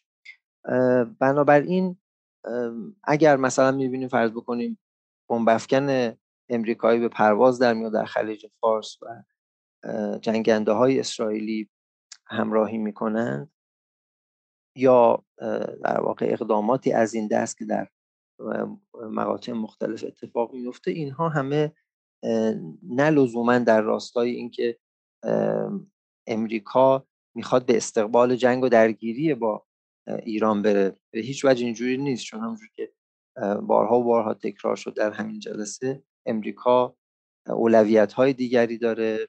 چین امروز مسئله روسیه. به حال و مسائلی از این دست می‌تونه اتفاق بیفته و اهمیت و اولویت داشته باشه برای بنابراین اگر بخوام جنبندی عرایزم رو خدمت شما بیان بکنم فکر می‌کنم که رویکرد کلی امریکا اجتناب از تنش جدید در میانه هست. احیای برجام می‌تونه تا حدود این تنش ها رو کنترل بکنه و امریکا از تقویت نیروی امنیتی و دفاعی اسرائیل به همراه متحدین منطقه امریکا خواهد استفاده بکنه در راستای وادارسازی ایران به پذیرش خواسته های امریکا در حوزه احیای برجام. ببخشید دکتر فقط اگر توافق و مذاکرات شکست بخوره چی؟ باز هم آمریکا دوست داره که از افزایش تنش جلوگیری بکنه یا نه؟ اقدامات شدیدتر حتی وقوع یک جنگ رو محتمل می‌دونید. خب ببینید این که در واقع احیای برجام مذاکرات و احیای برجام به شکست بخوره اون طرف داستانش و در واقع اون نتایجش کاملا نامعلومه. چون می‌تونه حالتهای مختلف داشته باشه. می‌تونه این مذاکرات شکست بخوره ولی ایران همچنان سطح کمی و کیفی برنامه هستی. خودش رو کم و بیش در همون سطحی که الان هست نگه داره. یعنی ممکنه ایران سیاستش این باشه که ما برجام رو نمی‌خوام اما نمی‌خوام صد تنش رو هم اونقدر بالا ببرم که منجر به یه خطر امنیتی بشه. در کنارش می‌تونه نه ایران در واقع به این نتیجه برسه که باعث صد تنش رو بالا ببره در مقابل اقدامات احتمالی که امریکایی ها می‌خوان برای در حوزه تحریم و حوزه حالا اجرایی کردن در واقع تحریم های فعلی و اعمال تحریم اعمال دقیق تر تحریم های فعلی انجام بدن ایران هم سر تنش رو بالا ببره. اینکه تا چه میزان بخواد این اتفاق بیفته من فکر می‌کنم که یک روند کاملا مبهمی است. مثل یک دالان تاریکی است که واقعا اون طور ما نمی‌بینیم که قرار چه اتفاقی در اونجا بیفته و بستگی داره که ایران آیا می‌خواد مثلا سطح غنیسازی رو میزان سانتریفیوژ های در حال کار خودش رو یا سایت های هسته خودش رو مثلا توسعه کمی و کیفی بدهد یا ندهد. اگر ایران بخواد در مسیر افزایش سطح کیفی و کمی برنامه هسته خودش پیش بره طبیعتا ممکنه اونجوری که الگوی رفتاری اسرائیل و حتی امریکا نشون داده باز هم امریکایی ها تمایلی به اینکه برخورد مستقیم نظامی بکنن حتی با سایت های هسته ایران به نظر مثل که نخواهند داشت و تلاش خواهند کرد از راه های کم هزینه تری مثل مثلا فرض بکنید که حملات سایبری یا خرابکاری یا مسائل از این دست و اقداماتی از این دست استفاده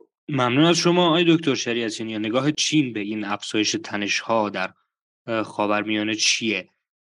و اساسا توان اثرگذاری چین در این منطقه نحوه تعامل و ارتباطش با قدرت های منطقه‌ای چطوریه؟ برخلاف دو قدرت دیگر روسیه و آمریکا که دوستان اشاره کردن چین نه خیلی در خاورمیانه تا الان بازیگر مداخله جویی بوده و نه اهرم های چندانی برای تاثیرگذاری داره.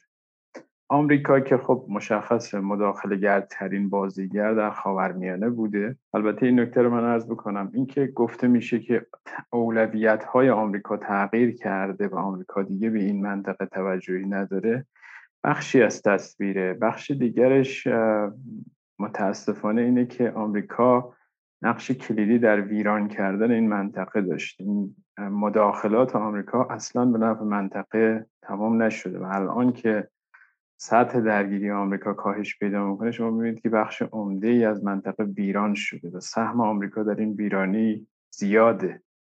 بنابراین آمریکا شکست خورده در اینکه یک نظمی رو در خاورمیانه برقرار بکنه و این بحث که اولویت ها صرفا تغییر کرده به نظرم کل داستان نیست.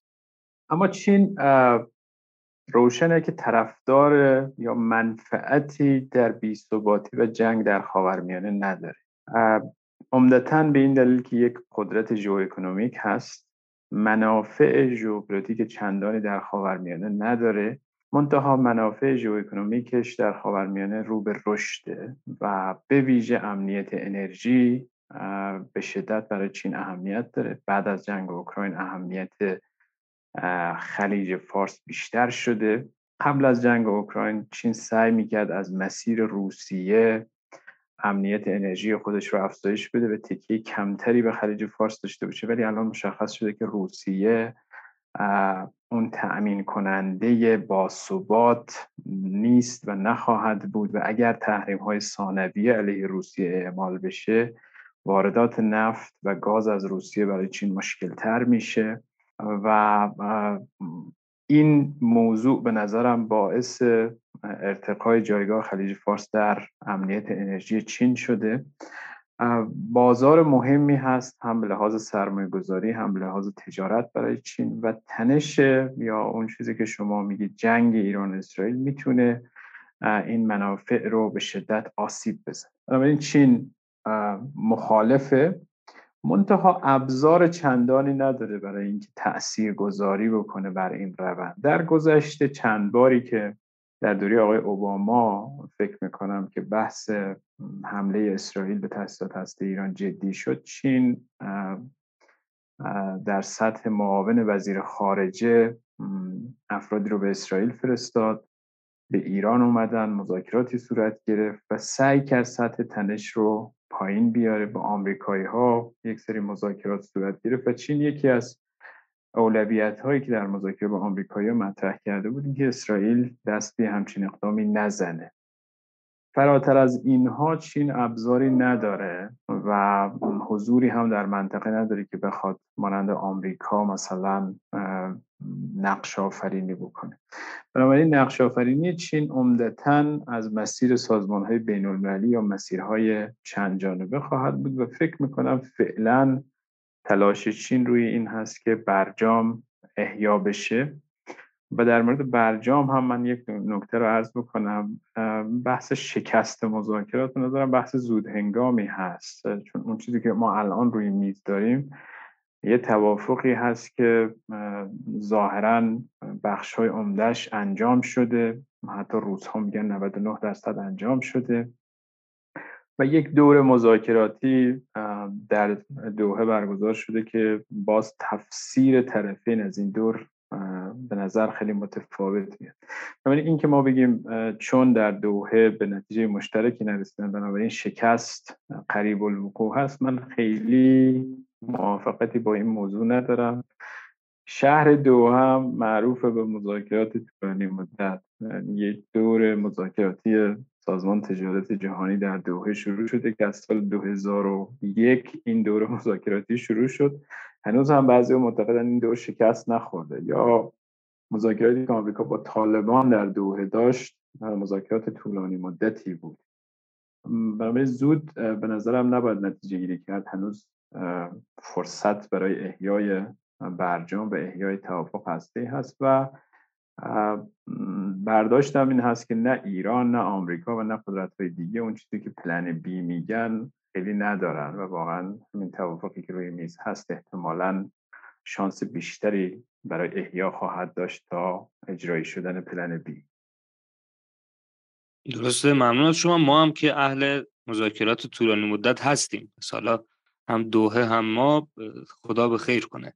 آقای دکتر شوری نگاه شما چیه به برجام؟ حالا آقای دکتر شریعتی نگاهشون رو گفتم به نظرم بد نیست. نگاه شما دکتر مسعود رو هم بدونیم و بعد می‌تونیم بحث رو جمع کنیم یا جمع کنیم و تمام کنیم. به نظر شما مذاکرات به نتیجه می‌رسه یا احتمال می‌دید بیشتر برسه یا نرسه؟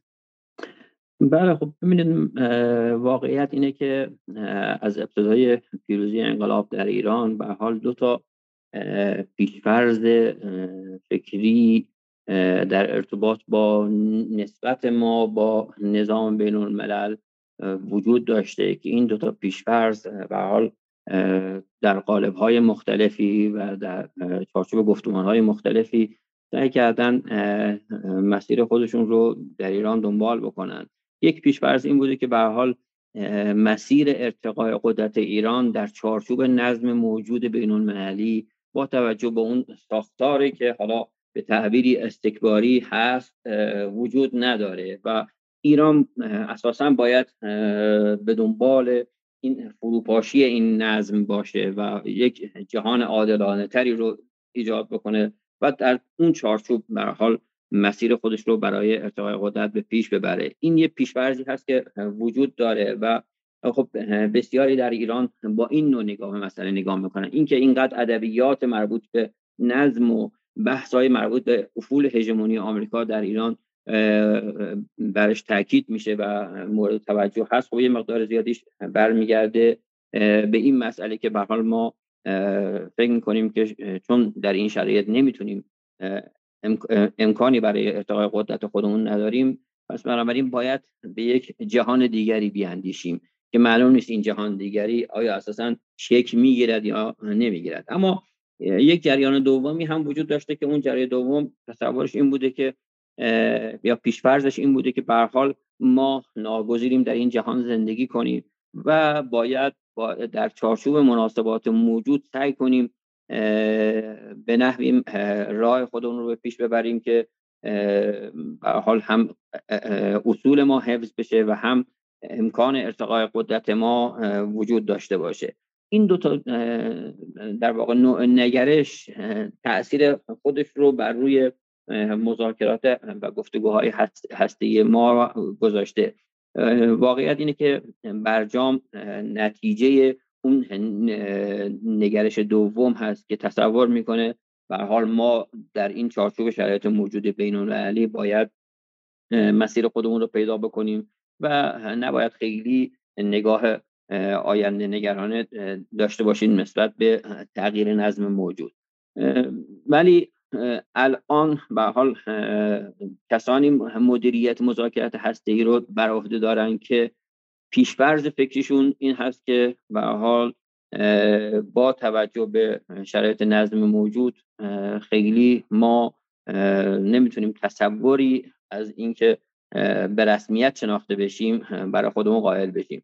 این یک مقدار زیادی چشمانداز آینده مذاکرات رو به نظر من مبهم بوده مبهمتر می‌کنه. و اینکه آیا شرایط واقعی این دوستان رو پاشون رو روی زمین میاره یا اینکه یا نه من نمی‌دونم واقعا اینها در واقع چه اتفاقی باید بیفته که به حال به این نتیجه برسن که خب به حال ما ناگزیریم در این جهان زندگی کنیم و مشخص نیست که شرایط در این جهان آیا تغییری خواهد کرد تغییر ماهوی خواهد کرد یا نه و اینکه آیا اگر تغییر ماهوی بکنه هم باز شرایط به نفع ما رقم خواهد خورد یا نه. خب این دوستان به حال دارن تو این چارچوب فکری نگاه می‌کنن و مذاکرات رو به پیش می‌برن. من حقیقتش با توجه به مشکلاتی که حالا بحثایی که جناب آقای دکتر مسعودی در ابتدای این جلسه کردن که به حال اون مشکلات تکنیکی اون مشکلات داخلی در ایران و در آمریکا و همه اینها رو که در کنار هم می‌ذاریم یک مقدار زیادی از ابتدا نسبت به اینکه این توافق به یک نقطه‌ای برسه بدبین بودم و برداشتم این نبود که ایران و آمریکا با توجه به اینکه به حال موانعی که برای هر دو طرف وجود داره بتونن به بحث احیای برجام در واقع به یک نقطه مطلوبی در بحث احیای برجام به یک نقطه مطلوبی برسن. و فکر می‌کنم که شرایط هم چه در سطح منطقه و چه در سطح بینالمللی کمک زیادی متاسفانه به این مسئله نمی‌کنه. تنها چیزی که ممکنه به حال تغییر در شرایط ایجاد کنه اینه که این هست که یکی از دو طرف ایران یا آمریکا بخواد یک تغییر جدی در روند مذاکراتی خودش یا در خواسته های خودش ایجاد بکنه و این بنبست رو بشکنه.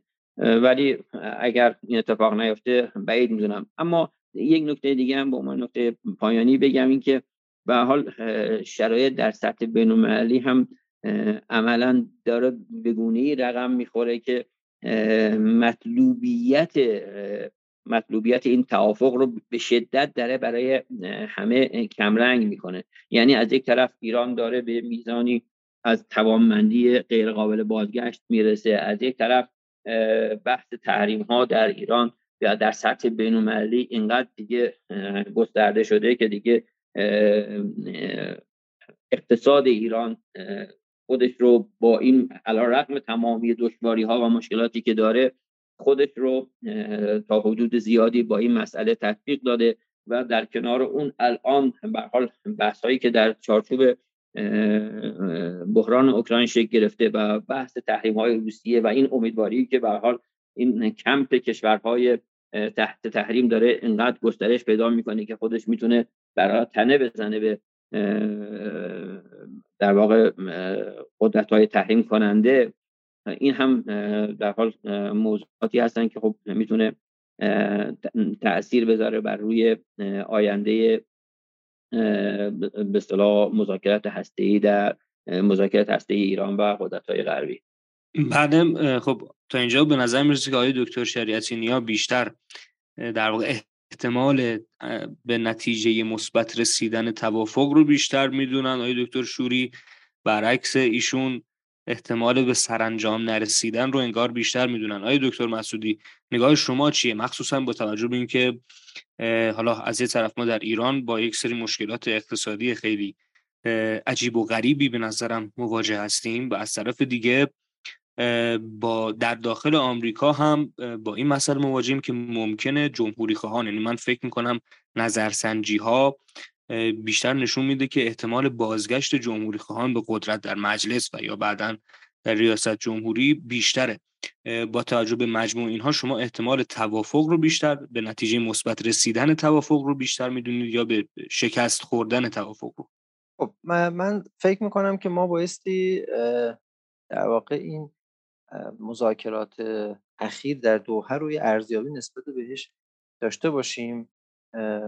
اشاره هم شد. مذاکرات طولانی معمولا در دوحه انجام شده در طی این دههای گذشته. حالا با اینکه در واقع خیلی آب و هوای خوبی هم نداره نمی‌دونم چرا دیپلمات ها علاقمند مذاکره در اونجا هستن ولی من فکر می‌کنم این مذاکرات دوهه عمدتا زیر سایه یه متغیر دیگری قرار گرفته که اون هم سفر آقای بایدن به منطقه است که در طی هفته آینده انجام خواهد گرفت و قضاوت نسبت به این نتیجه این مذاکرات دور اول این مذاکرات بدون توجه به این متغیر فکر کنم تحلیل و ارزیابی خیلی دقیقی نیست.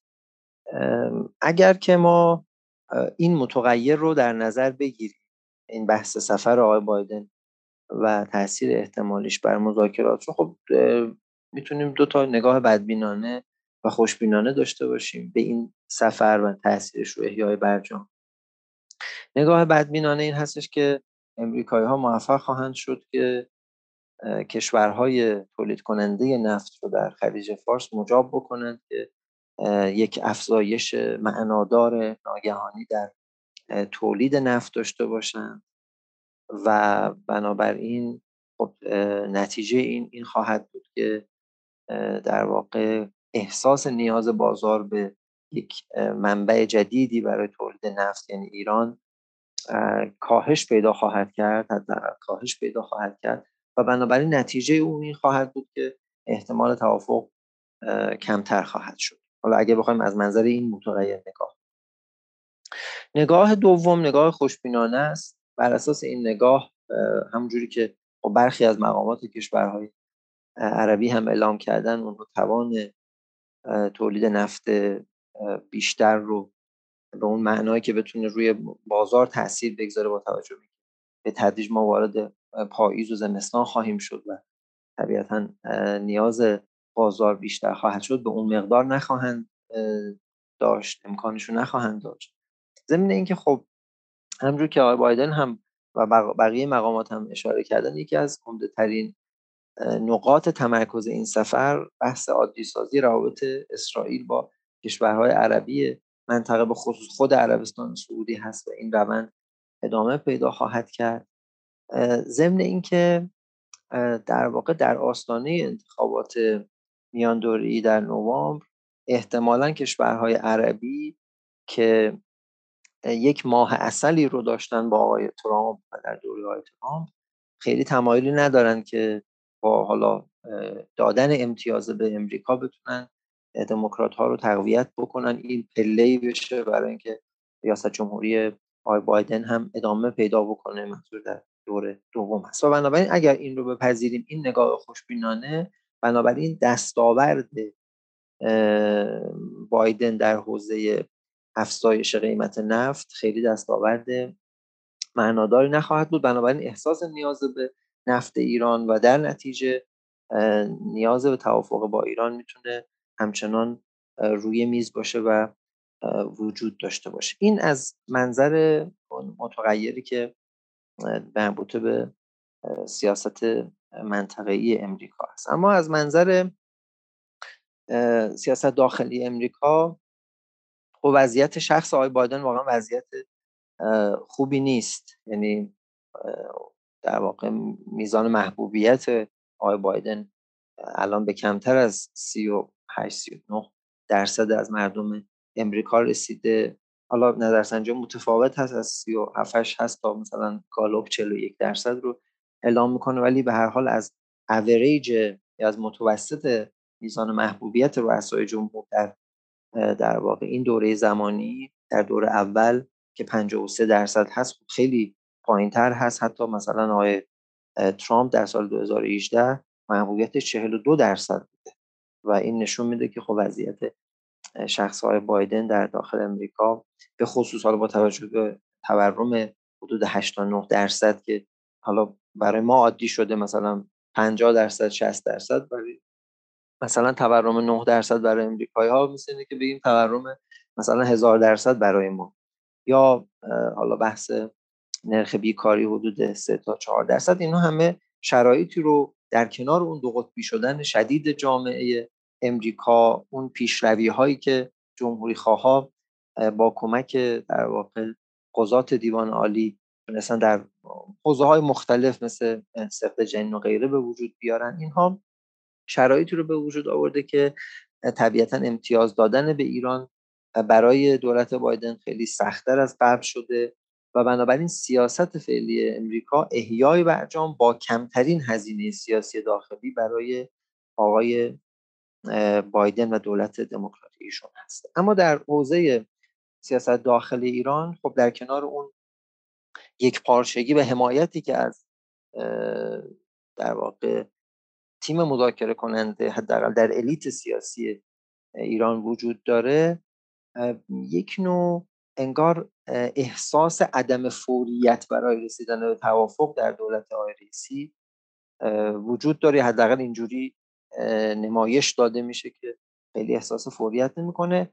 حالا یه جای دیگه من این رو اشاره کردم. مثلا اگر الان ما در سال آخر دوره اول رئیسی بودیم و دولت آی رئیسی نیازی به یک دستاورد جدید در حوزه سیاست خارجی و طبعا گشایش های اقتصادی در داخل داشت احتمال اینکه این فوریت برای دولت جدیتر باشه و مهمتر باشه خیلی بیشتر بود و امید به توافق بسیار بیشتر بود. و ضمن که خب روابط اقتصادی با همسایگان قدرت های آسیایی اینها به این احساس عدم فوریت هم داره کمک می‌کنه. اما در مجموع حالا غیر از این شرایط سیاسی داخلی اگر ما بخوایم در نظر بگیریم فکر می‌کنم در مجموع من بیشتر با نظر آقای دکتر شریعتی نیا موافقم فکر می‌کنم مذاکرات دوحه احتمالا بعد از سفر آقای بایدن ادامه پیدا خواهد کرد. بعد از زورآزمایی اولیه‌ای که در دور اول دوحه انجام شد احتمالا در دور دوم ما با مواضع واقع بینانه تری از سوی دو طرف مواجه خواهیم. ممنونم از شما. بله حالا من یه سری خبرگزاری های غربی رو هم چک می کردم چند تاشون گفته بودن که احتمالا بعد از سفر آقای بایدن مذاکرات ادامه پیدا خواهد کرد. به نظرم یکم بحث طولانی شده. همینجا این بحث رو تمام بکنیم. دوست داشتم البته بیشتر و دقیقتر و جزئی تر درباره برجام صحبت بکنیم اما این رو می‌تونیم موکول بکنیم به آینده و حالا امیدوارم واقعا دیگه خیلی سریعتر این مسئله توافق ایران با غرب حل بشه به نتیجه برسه چون که اگر اینطوری نشه به نظرم یک عمری دیگر به باید قبل از وفات ما را. خیلی ممنونم از شما آقای دکتر مسعودی آقای دکتر شوری و آقای دکتر شریعتینیا از اینکه قبول کردید پذیرفتید و در واقع این بحث های خوب و مفید رو انجام دادید. نام جاویده وطن. صبح امید وطن جلوه کن در آسمان. همچو مهر جاودان وطن ای هستی من شور و سرمستی من. جلوه کن در آسمان همچو مهر جاودان. بشنو سوز سخنم که هم آواز تو منم. همه جان و تنم وطنم وطنم وطنم. بشنو سوز سخنم که نواگر این چمنم. همه جان و تنم وطنم وطنم وطنم وطنم. همه با یک نام و نشان به تفاوت هر رنگ و زبان. همه با یک نام و نشان به تفاوت هر رنگ و زبان. همه شاد و خشونت مزنان ز سلابت ایران جوان. به اصالت ایران کن ز سلابت ایران جوان.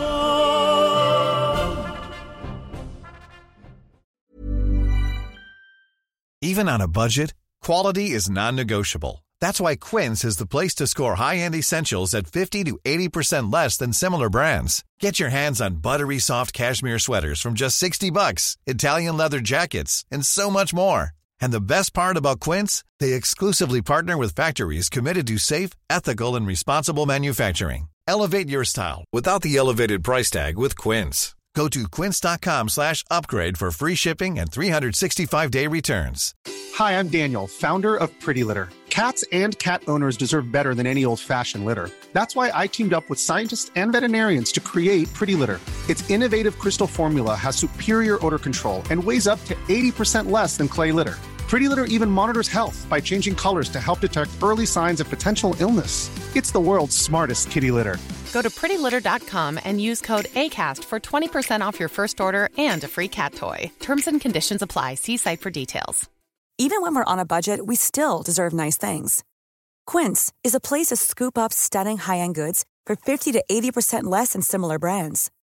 They have buttery soft cashmere sweaters starting at $50, luxurious Italian leather bags, and so much more. Plus, Quince only works with factories that use safe, ethical, and responsible manufacturing. Get the high-end goods you'll love without the high price tag with Quince. Go to quince.com slash style for free shipping and 365-day returns.